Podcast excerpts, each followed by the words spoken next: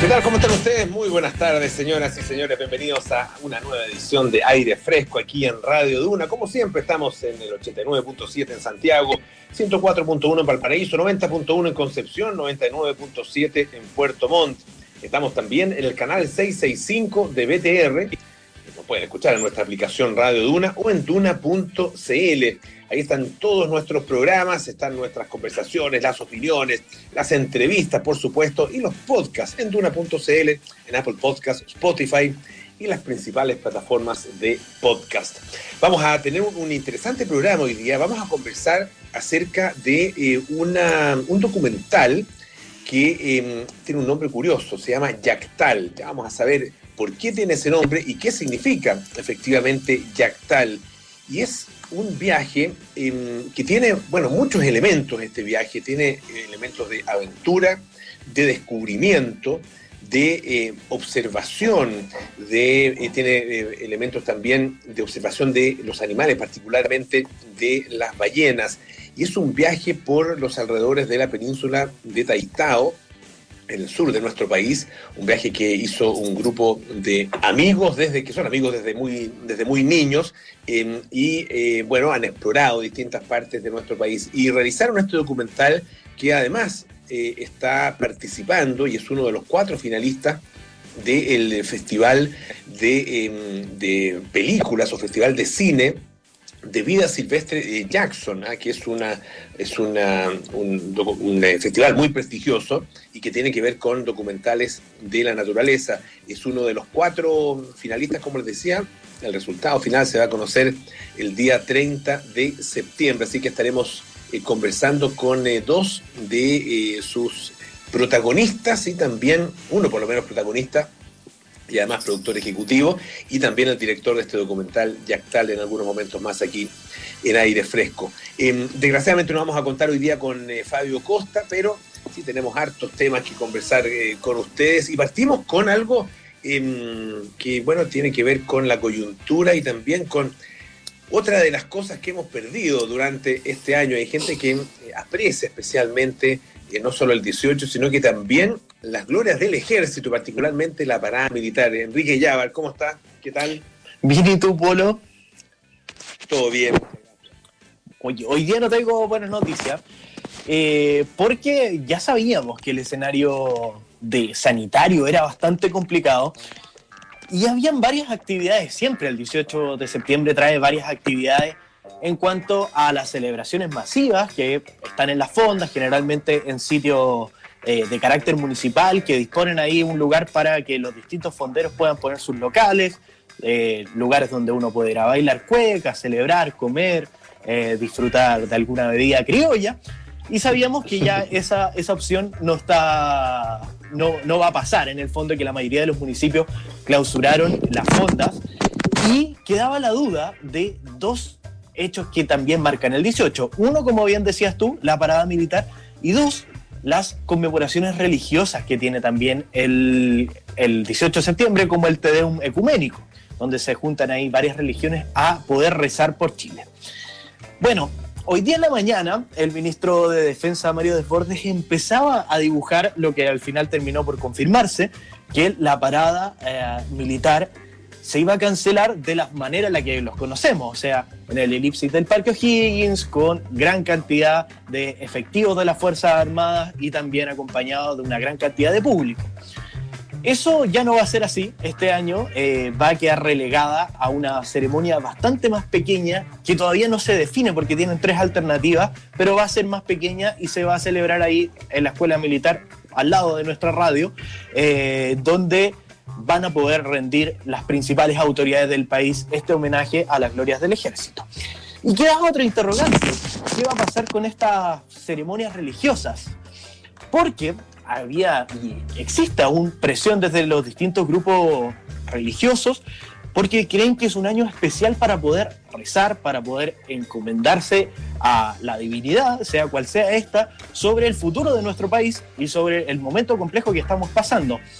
Y ahí también hay cosas que son complicadas porque lo que define el, manual sanitario que estamos viviendo, este paso a paso, es que en algunas fases solamente eh, se pueden reunir hasta 50 personas, de preferencia en espacios abiertos. Ya sabemos que las catedrales, por ejemplo, la Catedral de Santiago, la Catedral Evangélica, son espacios muy grandes donde podríamos tener a 50 personas muy bien separadas, pero también la idea de esta conmemoración es siempre juntarse.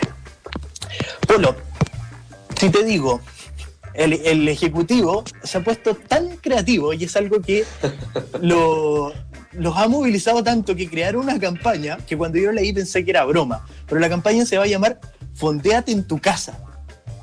¿Fondeate en tu casa? Sí. Oye, pero, eso es en serio? En serio, sí. Sí. Es una campaña que pronto van a lanzar para poder entregarnos al final de todas las recomendaciones para que podamos celebrar en nuestro domicilio y desincentivar un poco estos festejos masivos que se van a desarrollar en espacios públicos. Incluso hoy día la, tercera consignaba que desde la moneda ha sido un tema de conversación que ha tomado parte de las prioridades del Ejecutivo, sobre todo en el comité político, porque también una de las preocupaciones es que durante el 18 de septiembre, estos días feriados que, que tenemos, se pueden generar nuevos brotes y eso impida que la participación más masiva de lo que será el plebiscito del 25 de octubre. Entonces, por eso hay un foco especial ahí en evitar que generemos algún rebrote y ahí se genera este dos focos. Pero ahí no paran las malas noticias porque dicen que de la moneda que hay incluso algunas autoridades que estarían impulsando la idea de que para la semana del 18 de septiembre se establezcan cuarentenas en la región metropolitana y en otras zonas del país. Mira, la verdad que, bueno, va a ser sin duda un, 18, 18 eh, bastante, bastante em, deslucido. Pero hay una buena noticia que yo encuentro, ¿ah? por lo menos desde el punto de vista de, el darle un sentido distinto al 18. Viste que se lanzó, de hecho, eh, vamos a, conversar en los próximos días acerca de eso, em, este proyecto, esta campaña, Vamos Chilenos, no sé si has visto algunas de, las eh, eh, de los llamados que se han hecho, ha estado Mario Cruz, que por supuesto detrás de esto, ah, como, como suele ocurrir, eh, también con algunas otras personalidades de la televisión.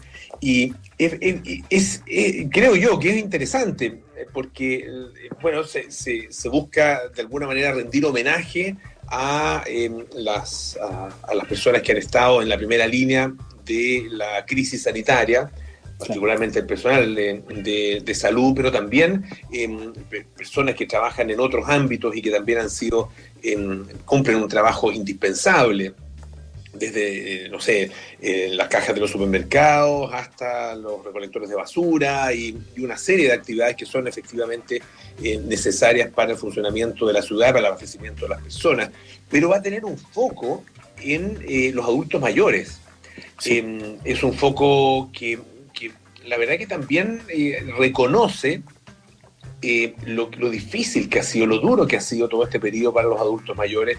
Eh, primero porque son las personas que más frágiles frente al virus, pero al mismo tiempo porque han tenido, y, sin duda que por lo mismo, han tenido que vivir un periodo de confinamiento obligatorio que para muchos ha sido tremendamente difícil. Probablemente tú has tenido la experiencia con, tal vez con familiares, y las personas que nos están escuchando sin duda eh, eh, tienen que haber tenido también la experiencia. yo la he tenido también, con, sobre todo con mis padres, que eh, los he visto tremendamente afectados. y de hecho hoy día aparecía ahí una, una en el Mercurio lo vi, eran tres personas, entre ellos Guillermo Piedrabuena, que fue ex, que fue fiscal de Nacional, también otras personalidades del de, mundo de la, bueno, de la justicia, del mundo político también, que eh, van a recurrir a los tribunales, ah, eh, justamente tiene que ver con las dificultades del confinamiento.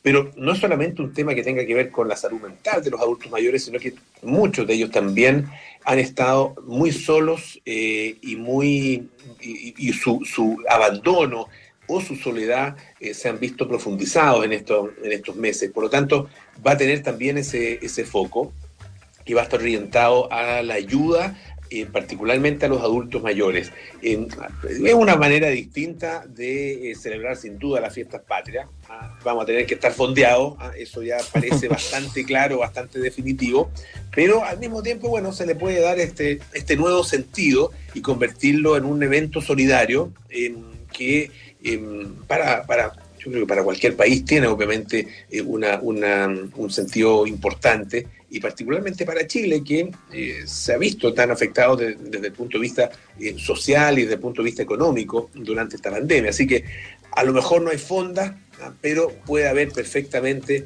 una oportunidad, a lo mejor de juntarse de a poquitito, ¿no es cierto?, de grupos muy chicos y poder colaborar en esta campaña.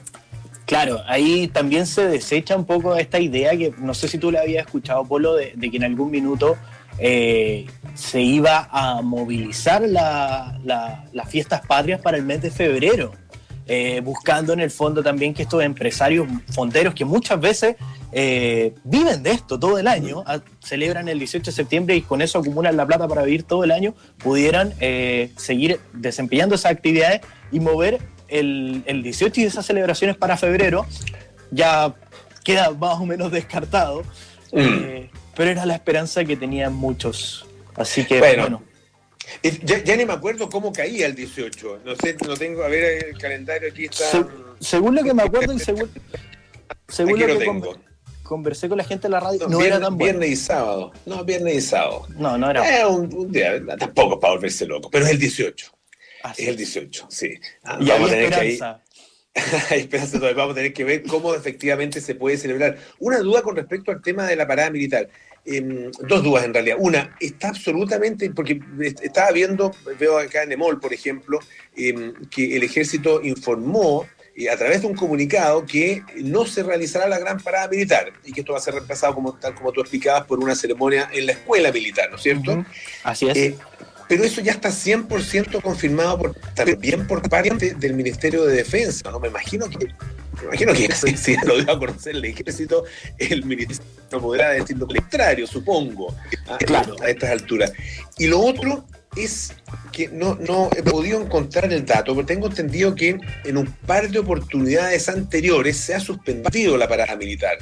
Solo una vez. Pero no he podido Solo una vez, ¿sí? Solo una vez, en el año 1973. Por razones obvias. Eh, por razones obvias, claro. Pero mira solamente se había suspendido una vez. Lo que no está confirmado, claro, en el, la, parada militar, en la elipsis del Parque O'Higgins, está completamente cancelada. Se, va a reemplazar por esta ceremonia en la escuela militar. Eh, pero todavía no se sabe el formato en específico. Dicen que hay tres alternativas, ¿ya? Pero no se sabe el formato si va a ser... Yo creo que tiene que ver con una cosa de masividad, quizás con alguna cosa de material, si van a desplegar, no sé, más tanques, aviones, no sé cuál va a ser el criterio esta vez, pero se habla de que son tres las alternativas. Y probablemente, eh, a pesar de que está de que la ceremonia en el Parque O'Higgins está clausurada, probablemente tengamos alguna emisión a través de televisión de, de esta ceremonia que va a reemplazar a esta celebración de las glorias del ejército. Oye, un tema nada que ver, eh, Quique. Eh, pero claro, tú probablemente tú eres muy joven, así que no te vas a sentir eh, tocado por esto, pero eh, hoy día tú sabes que está de cumpleaños eh, Macaulay Culkin, eh, el, actor, el protagonista de Mi Pobre Angelito, y está cumpliendo 40 años. Wow. 40 años. Entonces, me gustó el, un tweet que publicó hoy día él, porque dice, hey chiquillos, dice, ¿se quieren sentir viejos? Tengo 40. Eh, de nada, dice Giuseppe, de nada. Sí, yo me acuerdo perfecto. Yo me acuerdo perfecto porque cuando yo era chico, eh, la gente me decía que me parecía mucho. Me acuerdo una vez caminando por mi abuela por Providencia que alguien me paró, y yo tenía, no sé, cinco años, y una persona me paró y no sé si estaba bajo algún efecto de alguna sustancia, pero me dijo como, no, el de pobre angelito, el de pobre angelito. Yo era muy chico y me asusté bastante, eh, pero fue algo que quedó marcado ahí en mi, vida. Mira, mira. Ya, tienes una relación, pese a no ser de la época, pero tienes una relación con Macaulay Culkin, que está cumpliendo 40 años y la película es del año 1990. Ha, pasado su tiempo ya. Ya, pues, Quique, un abrazo grande, muchas gracias. Nos vemos, cuídate. Oye, a propósito de cosas un poquito antiguas, esta también esta canción es antigua, eh, un poquito anterior incluso a mi pobre angelito, Footloose con Kenny Loggins.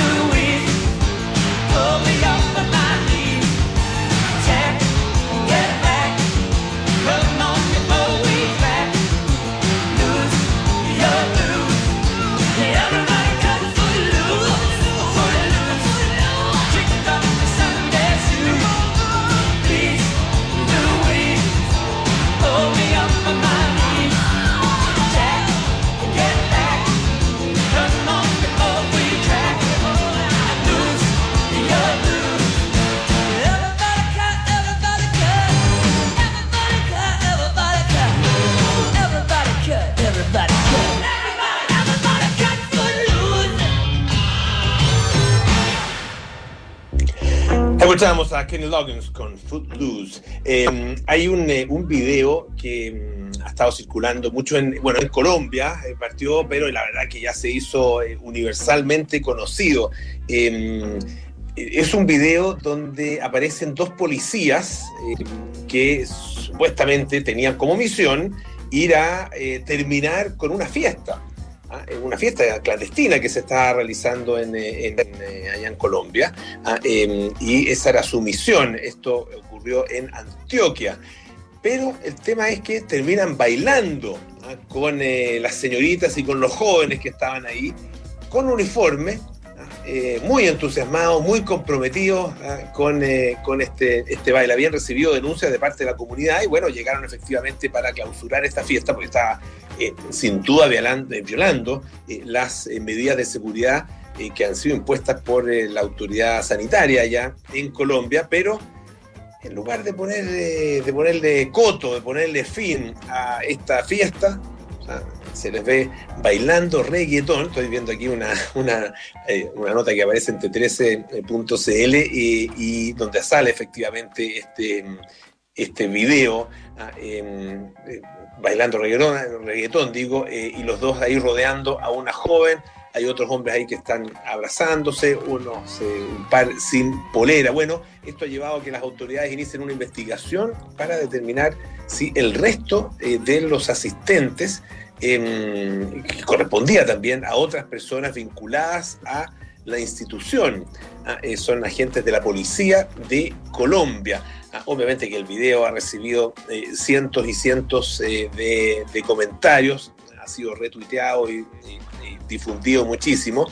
Em, ellos habían llegado para, eh, llamados por los vecinos porque eh, la fiesta, la verdad que generaba muchísimo ruido y había eh, aparentemente bastante gente. Ninguno tiene mascarilla puesta y evidentemente, sobre todo al, al presenciar la forma como están bailando, no hay distanciamiento social más bien un estrecho contacto social. el eh, comandante de la policía de Antioquia, Giovanni Gómez, dice, que los hechos presentados en este municipio, que se llama el municipio de México, eh, em, se observa este video con los uniformados, bueno, son materia de investigación para encontrar a los responsables y tomar las medidas disciplinarias a que dé, lugar. Fueron trasladados estos dos uniformados de manera inmediata. Bueno, no ha pasado acá en Chile, afortunadamente, hemos tenido, ha habido varias fiestas clandestinas, pero todas ellas han sido correspondientemente clausuradas por parte de la policía. No se ha visto ningún carabinero participando de ellas.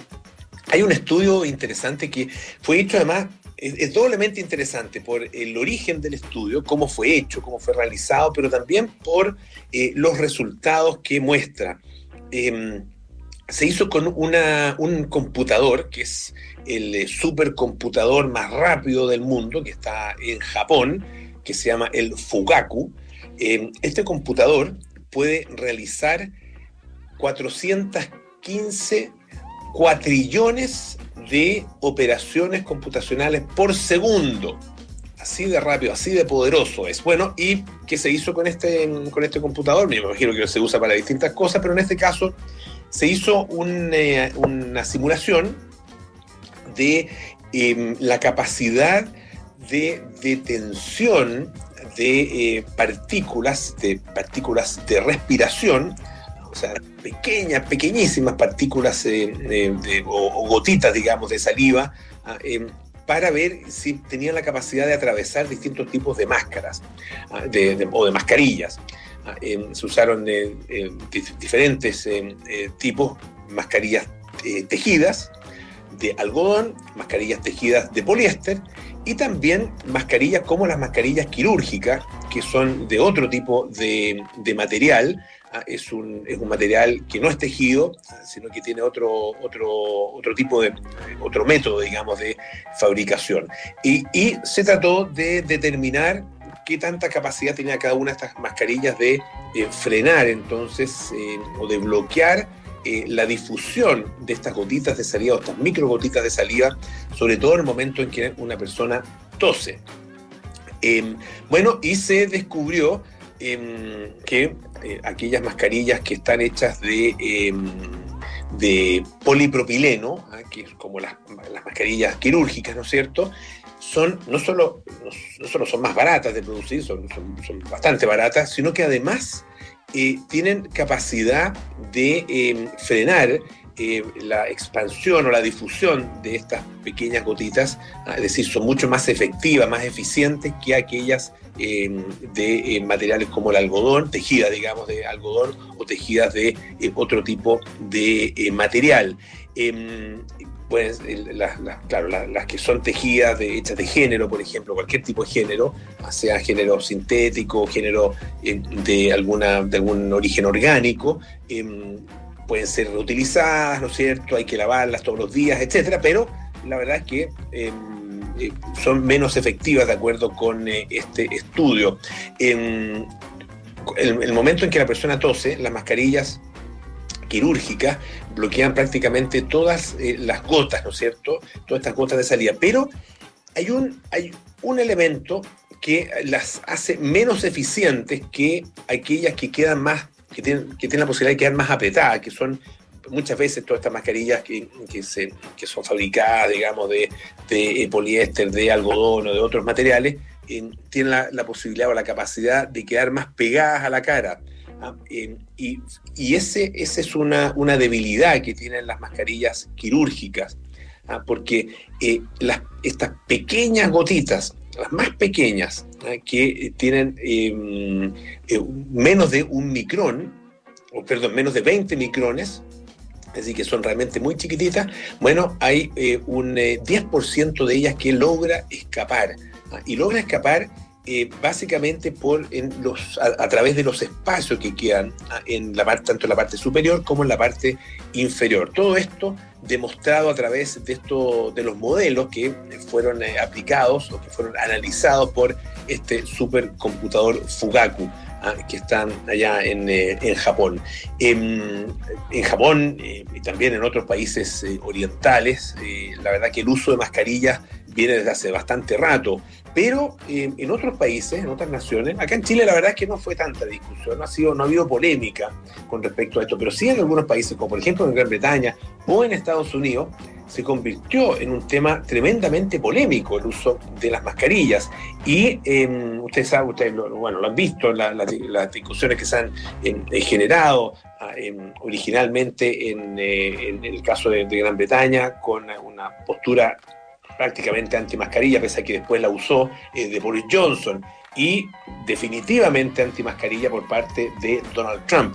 Afortunadamente nosotros acá en Chile es, ese problema eh, no lo hemos tenido, hemos tenido hartos otros, pero ese problema en particular no lo hemos tenido. Pero en todo caso, eh, la efectividad de las mascarillas eh, eh, ha sido analizada a, través de distintos métodos. Esta, mm, este análisis, esta investigación que se hizo a través de este supercomputador, la verdad es que em, es, bien interesante porque, claro, nos ofrece entonces una, una nueva mirada. ojo entonces, no solo con el, el material con que está hecho la mascarilla, sino que también con la manera como esa mascarilla es la cara. Aquí, un elemento que también es muy importante. Eh, fíjense que en, eh, en eh, Francia, bueno, desde hace muchos años, desde los años 60, ah, eh, y particularmente gracias al activismo de mujeres como Brigitte Bardot, como la actriz Brigitte Bardot, el tema de topless en, las playas eh, se convirtió en, un tema de lucha política, ah, eh, de lucha política en favor de, eh, la libertad y la igualdad por parte de las mujeres. Em, y bueno, ha sido tema durante, durante décadas, ¿no es cierto? Pero en Francia, a estas alturas, ya no era un tema de discusión, ¿ah? porque eh, era absolutamente aceptado en varios otros países de Europa, en España también se, eh, están en la playa solamente con la parte de abajo de su, de su bikini ah, y sin la parte de arriba, y es bastante común y se toma con toda naturalidad. Pero hace algunos días hubo una, una escena que em, la verdad que llamó la atención y molestó a muchísima gente, porque una pareja de policías, un hombre y una mujer, en una playa en eh, un lugar, que una zona que eh, se llama eh, Saint-Marie-le-Mer, em, bueno, se acercaron a tres mujeres que estaban haciendo toples en la playa y les dijeron, me van a disculpar, pero tienen que vestirse, tienen que ponerse la parte de arriba o van a tener que abandonar la playa. Ah, eh, esto generó obviamente eh, mucha molestia por parte de estas mujeres que, sin embargo, por tratarse de policía, bueno, tuvieron simplemente que obedecer. Em, y esto, bueno, se supo, ah, se conoció la noticia y generó obviamente eh, la la polémica. Bueno, em, en esta polémica salió a entregar también su opinión nada menos que el ministro del Interior, Gerald Darmanin Em, para defender los derechos de las mujeres. Ah, em, es un error que las mujeres sean advertidas en relación con su forma de vestir. Y esto incluye incluye, por supuesto, la posibilidad, la libertad de eh, andar en toples en una playa si es que ellas eh, quieren hacerlo. La libertad, dice el ministro del Interior, la libertad es algo precioso. Ah, em, bueno, la verdad que no, debiera llamar tanto la atención eh, que salga alguien y salga un alto funcionario del gobierno eh, a defenderlo, pero es importante de todas maneras que las cosas queden establecidas como tal, em, porque eh, claro, hay, de alguna manera un cierto contrasentido, porque desde Francia han surgido durante décadas también los dictados de la moda, por lo tanto esto de cómo debe vestirse las mujeres, y también los hombres, pero particularmente las mujeres, eh, puede parecer incluso paradójico, ¿no es cierto? Hay que se diga en este minuto, que lo diga el ministro, eh, la verdad que a las mujeres no, nadie tiene el derecho de decirles cómo deben vestirse. Pero bueno, más allá de eso, eh, desde hace años que la la forma de vestirse o, el tipo de, traje baño, por ejemplo, que se puede usar en las playas es tema de discusión. Em, aparecieron los famosos burkini, ustedes lo recordarán, y en el verano del año 2016 hubo un debate eh, en toda Francia em, porque eh, en distintos pueblos, particularmente en esta zona, particularmente del sur de Francia, eh, se prohibió el uso de los burkini, que es este, este eh, traje baño que tapa prácticamente todo el cuerpo ah, eh, y que tiene que ver con eh, las normas de pudor ah, de, em, del mundo islámico. Bueno, em, en algunas partes em, esta, decisión, estas prohibiciones fueron eliminadas Ah, eh, eso por orden de eh, las autoridades administrativas.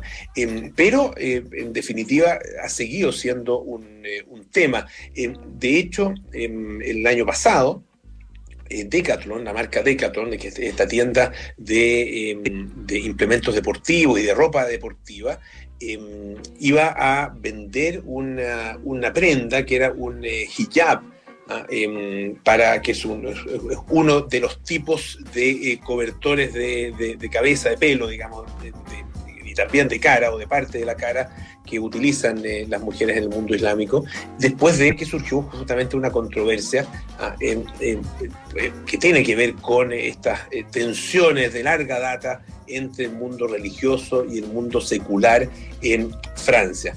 Pero lo que, lo que queda claro es que más allá de que tenga que utilizar las mujeres por dictados de la moda, que deban utilizar, que puedan utilizar, tienen la libertad, incluso en este minuto, ya con eh, la bendición absoluta de parte del ministro del Interior francés, de andar en toples en la playa, si es que así lo desean. Vamos a mm, hacer una pausa. Eh, antes un par de cosas muy importantes. Roperopaula.cl te invita a comprar online para que te regales eso que tanto mereces. Hasta el 30 de agosto entra a www.roperopaula.cl y disfruta de una selección especial de emprendedores locales con ofertas imperdibles. Presenta tricot.cl y en AirLife lleva más de 20 años eliminando hasta un 99,9% de virus, hongos y bacterias de pasos públicos, oficinas y autos. Infórmate mejor en airlife.com. Hacemos una pausa y volvemos con más aire fresco. Esto es Radio Duna.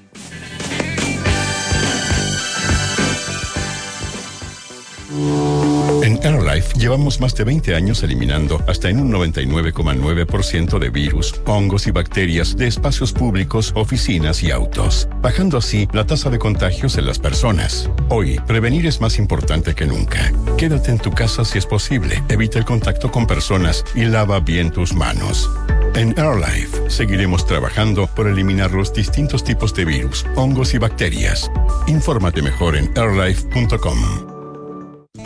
En Inmobiliaria Fundamenta te entregamos la oportunidad perfecta para vivir hoy con una gran ubicación en Las Condes. Ecotempo, con amplios y cómodos departamentos conectado con todo lo que necesitas. Conoce nuestros descuentos exclusivos y beneficios para el pago del pie. Compra ahora y aprovecha esta gran oportunidad de vivir en un proyecto de Fundamenta con el sello Best Place to Live. Conoce más de nuestros proyectos en fundamenta.cl. Tu felicidad nuestro compromiso. Tú elegiste construir tu presente. Nosotros elegimos apoyarte a ti y a más de 24 millones de clientes en todo el mundo, hoy y mañana. En Scotiabank celebramos tu libertad de elegir. Por esto cuentas con todo el respaldo obtenido en más de 180 años de historia y en 36 países, para que tomes las mejores decisiones para tu vida y la de los tuyos, con la solidez que solo Scotiabank te puede dar. Scotiabank, la libertad de elegir tu mundo.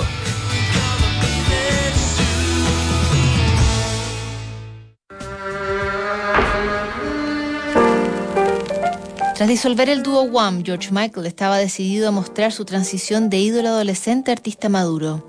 Como una exhibición de diversidad musical, el cantante y compositor armó Faith, un álbum que se paseaba por el soul, el electropop y la balada. Aunque el disco fue un éxito absoluto, George Michael sufrió crisis de pánico y comenzaría a cerrarse al mundo exterior.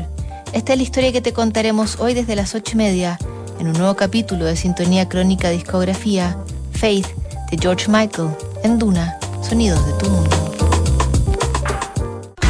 Roperopaula.cl, la vitrina virtual que queremos. Ingresa a www.roperopaula.cl y regálate eso que tanto mereces. Del 24 al 30 de agosto, entra a www.roperopaula.cl y disfruta de una selección especial de emprendedores locales con ofertas imperdibles y sin salir de casa. Cuídate y regálate eso que mereces. Apoyemos juntos el emprendimiento y comercio online. Presenta tricot.cl. Estás en aire fresco con Polo Ramírez. Ya estamos de vuelta aquí en aire fresco, esto es Radio Duna. ¿Estás esperando la mejor oportunidad para invertir? Bueno, hazlo en el PAC Eco Costas y por la compra de un departamento en Concón y otro en Santiago, obtén descuentos exclusivos y beneficios para el pago del pie.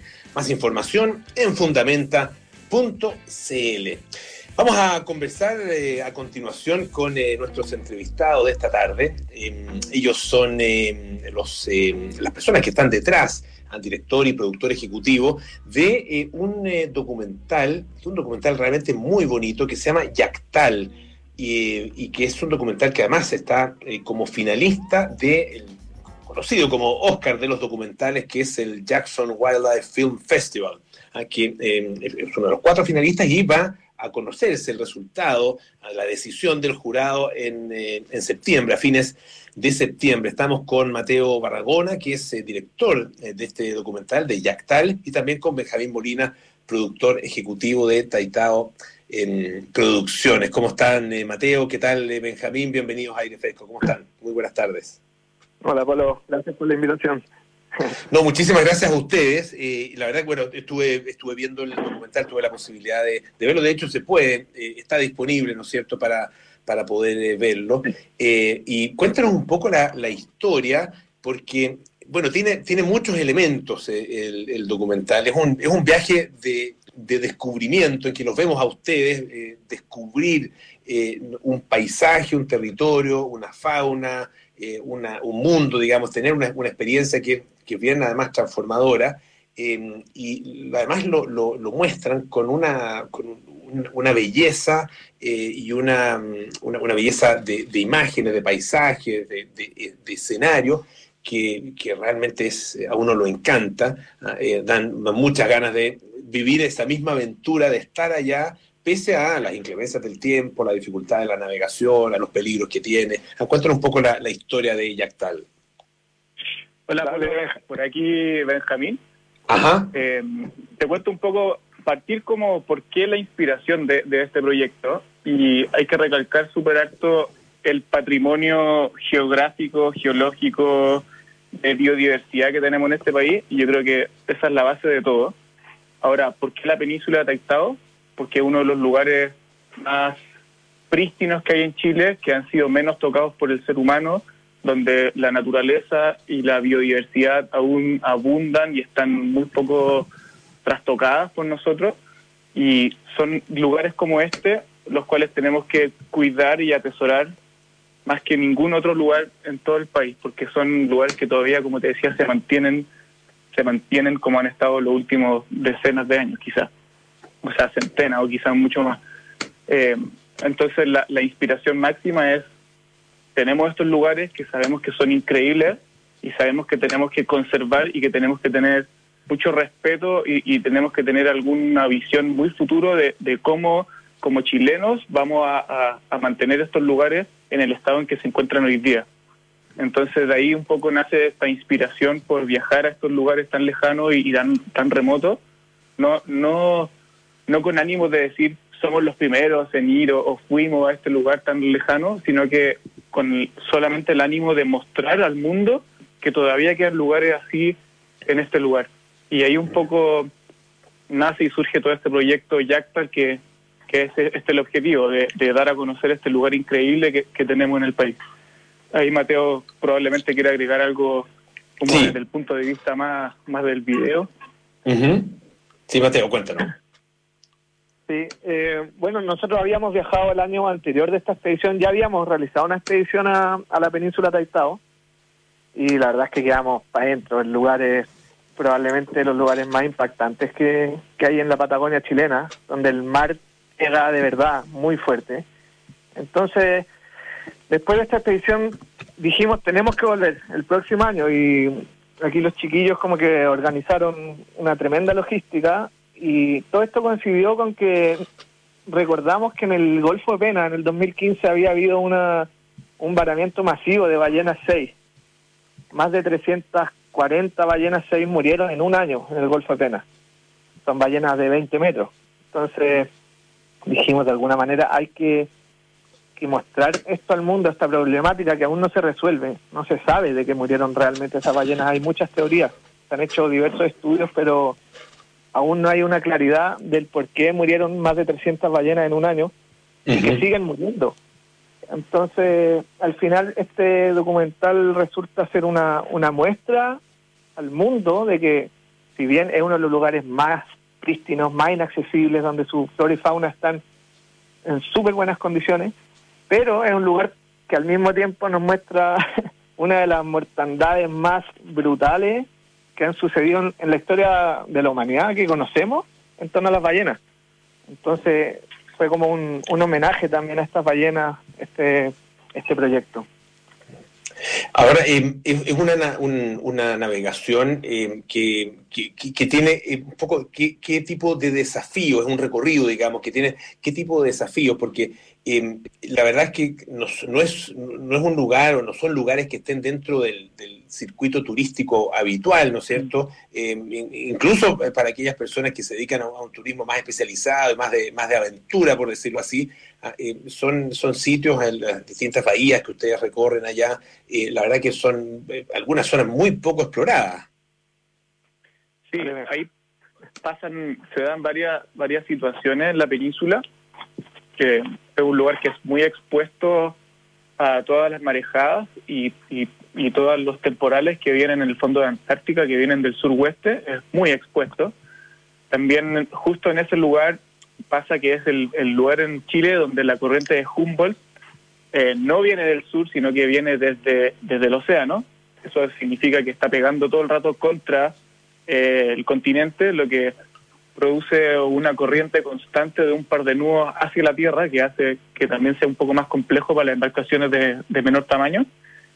Y combinado con eso, es un lugar que a diferencia de, muchas partes de Chile no, no tiene estaciones tan marcadas, sino que tiene momentos en que hay condiciones muy erráticas o momentos que no es tan errático, pero siempre la variabilidad del mal tiempo está presente. De hecho, nosotros, y bueno, el documental bien se muestra, eh, tuvimos que postergar nuestra vuelta del lugar por lo menos ocho días porque las condiciones climáticas no eran aptas para poder navegar. Y, eso ha sido así y nada, desde todos los registros de navegantes, no, sé, hay registros desde el, mil, desde el 1600, 1700, eh, que también les pasaba lo mismo y de repente tenían que pasar meses esperando una ventana de buen tiempo para poder salir. Obviamente para embarcaciones de gran tamaño no hay tanto problema, pero pero para embarcaciones más chicas que son capaces de entrar ya más en los fiordos y en estos lugares más específicos, es una tremenda es un tremendo desafío llegar ahí dentro de la península. Estamos conversando con Mateo Barrangona, que es eh, director del, documental eh, Yactal. ¿Es Yactal o Yactal? Para que, para que me hagan la corrección. O, eh, da lo mismo. O de, cualquier manera. Estamos conversando también con eh, Benjamín Molina, que es productor ejecutivo de Taitao eh, Producciones. la expedición tiene además bueno, varias cosas que son, que son características de, expediciones más bien de aventura, pero otras que tienen mucho, que, que, se de, alguna manera las vincula con las expediciones, las antiguas expediciones eh, de, de, no sé, del siglo XIX, por ejemplo, ah, em, que es, la, por ejemplo, la, inclusión de un biólogo, ¿no? Eh, y el trabajo de registro de eh, especies, ah, de, de, especies que a lo mejor algunas de ellas han sido muy, o ni siquiera habían sido catalogadas con anterioridad. Cuéntenos un poco de eso. Sí, eh, bueno, grande, una de nuestras grandes inspiraciones en esta investigación es, por ejemplo, el, viaje del Beagle, de Darwin. Darwin describió muchos lugares y especies precisamente en ese lugar. Entonces, a medida que nosotros íbamos haciendo la navegación, en general estábamos leyendo este, este relato de Darwin, que sucedía precisamente ahí. Habla de un pan de azúcar, que es un cerro puntudo, habla del tipo de vegetación, de flora y fauna. Entonces, claramente hay una hay un ánimo de como rescatar este patrimonio histórico también que, existe en la navegación patagónica.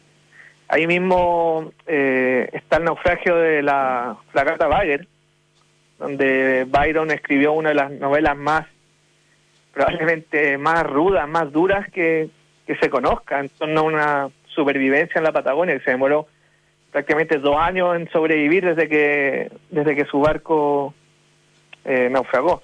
Entonces, claramente hay una intención de este rescate, porque sin duda hay, un valor muy importante en torno a la navegación de siglos pasados en la Patagonia.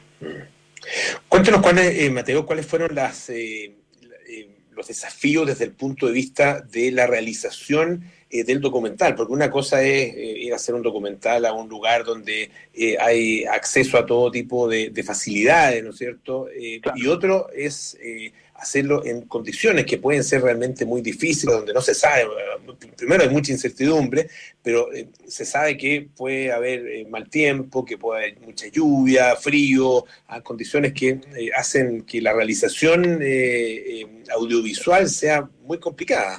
No es compleja, sí, sin duda es más complejo. Lo primero importante es conseguir un buen equipo, un equipo de gente de confianza, capacitada y que esté dispuesta a pegarse 20 días en un botecito pequeño, en cruzando partes realmente complejas, eh, comiendo a veces lo que hay allá porque nos tuvimos que quedar más tiempo. Entonces, lo primero es juntar un, un equipo muy capacitado y de confianza. En ese sentido anduvimos súper bien, fuimos con con Juan Pablo y, Sebastián que se portaron muy bien. Entonces, después viene uno de los grandes desafíos, yo diría, es cómo contar una historia en torno a un, a un paseo, ¿me entendí? Porque una expedición puede resultar ser un paseo. Entonces ahí entró el tema de las ballenas, que es muy profundo, muy impactante, pero sin duda es todo más complejo, desde cargar las baterías, desde cómo llueve, de los 20 días que estuvimos nos llovieron 17, 18, con rachas de viento de 100 kilómetros por hora. Entonces tenéis que estar allá afuera mojando tu equipo, tratando de protegerlos, tratando que no se te vaya tanto en las baterías, eh, que el, viento no te vuele los drones. Entonces claramente hay un desafío ahí. Y, y también me gustaría remarcar que había otro desafío más importante y más profundo, diría yo, que éramos puros hombres. Es, una, es un viaje en que éramos, no sé, 12 hombres arriba de un barco. Y hoy en día los tiempos no están como para mostrar una algo tan masculino. Y eso fue un desafío a la hora de, de la postproducción. Y ahí llegamos a la, a la idea de que este viaje, este cuento, lo tenía que, que relatar la voz de la mar. Y ahí aprovecho para mandarle un saludo a la, a la Paloma, que es la, es la voz que, que relata todo esto y que es una voz omnipresente, femenina, que viene de alguna manera, es un intento de equilibrar esta masculinidad tan tan importante. Eso, fue un desafío, pero creo que ayudó bastante la voz de, Paloma como la voz de la mar, poniendo la mar como un ente absolutamente femenino. Estamos conversando con Benjamín Molina y Mateo Barrangona, que son los realizadores del documental Yactal, em, que está además eh, postulando a un importante premio en eh, el Festival de, Cine de Vida Silvestre, ¿no es cierto? Festival de Naturaleza de Jackson. Eh, cuéntanos un poco cómo, cómo llegaron a ese festival eh, y cuál es la expectativa que tienen eh, frente a la entrega de los premios que va a ser en, poco, en un par de meses, o sea, en, unas tres, cuatro semanas más, ¿no? sí, yo creo que Benjamín puede contar sobre esto también. Dale. Polo, hace unos meses atrás fue el Festival Nacional hecho por la Era Sur, eh, y ahí Jactal también participó y fue nominado como dentro de los finalistas. Y parte del jurado de este festival que se hace en Chile eh, era la misma gente de Jackson Wild Film Festival y ellos fueron quienes nos contactaron directo porque quedaron súper impresionados y, muy emocionados con, lo, con el trabajo que nosotros hicimos. Y la verdad es que ellos nos contactaron y nos dijeron que, que les encantaría que nuestro documental participara. Eh, que, que, el documental participa en una sección del, del, de este festival que se llama Global Voices, donde todos los países de, habla hispana o de hablas que no son no son inglesas están participando. Eh, más de 500 eh, postulados, había más de 500 documentales postulando y, ah, ahí súper contento ya que hayamos ya que hayamos quedado nominados dentro de los finalistas, la verdad es que es increíble y y a futuro, pase lo que pase, estamos súper contentos. Si es que llegamos a, ganar, sería tremenda noticia, pero ya con todo lo que hemos hecho estamos más que contentos y, súper bien, súper bien posicionados y creemos que todo el, el, todo el trabajo, toda la inversión en tiempo ya se, se ha visto como pagada, entre comillas. ¿sí? ¿Es este un viaje que eh, pueda hacer cualquier persona? Digamos, bueno, obviamente hay que tener eh, sin duda los medios, la organización, la logística, pero, pero en definitiva eh, son lugares a los que algún turista, alguien que nos esté escuchando, se sienta motivado o que vea el documental y se sienta motivado. ¿Es, posible llegar hasta esos lugares? Mira, todo es posible, pero de que es complejo, es bien complejo. Porque no hay embarcaciones también habilitadas para navegar en esos mares, es bastante lejos, eh, puede ser un poco caro también, pero ahora en la vida todo se puede hacer, pues sin duda que hay gente y probablemente hay alguien aquí que nos esté escuchando que tiene algún tipo de embarcación o que, o que tiene un yate y que es amante del mar y que quizás también en algún, en algún momento pasó por ahí. Pero la respuesta a la pregunta como si es un lugar turístico de fácil acceso, la verdad es que no. Mm, no, para nada. Claro, de fácil acceso no, pero, pero sí posible de visitar haciendo un, un esfuerzo importante. Bueno, como la verdad que como desgraciadamente pasa eso con por las características que tiene, ¿no es cierto? Características geográficas que tiene la Patagonia. Hay muchos lugares de, acceso difícil, pero también otros que se están haciendo cada vez más eh, accesibles y cada vez más cercanos. Le queremos agradecer muchísimo a Mateo Barangona y a Benjamín Molina, eh, realizadores de este documental, y se puede ver el documental en eh, www.yactal.cl, ¿no? Sí, Yactal con Y. Yactal.online. Ah, perfecto. Yactal.online, eso es. Yactal.online. Ah, Yactal es con Y y K. Muchísimas gracias, Mateo, Benjamín. Un abrazo. que estén muy bien. Gracias, Pablo. Buenas noches. Bueno, nos tenemos que ir. Viene Amores Notables con Bárbara Espejo. Hoy Hemingway, un prontuario sentimental. Luego nada personal con Josefina Ríos y Matías del Río a las 8. Terapia Chilense con Héctor Soto, Arturo Fontaine y María José Ochea. 20-30 horas, sintonía crónica discografías con Bárbara Espejo y Rodrigo Santa María. Hoy presentamos a George Michael con Faith. Y nosotros nos juntamos mañana a las 6 de la tarde para más aire fresco. Sigan en compañía de Radio Duna y visiten siempre duna.cl. Chao, que estén bien.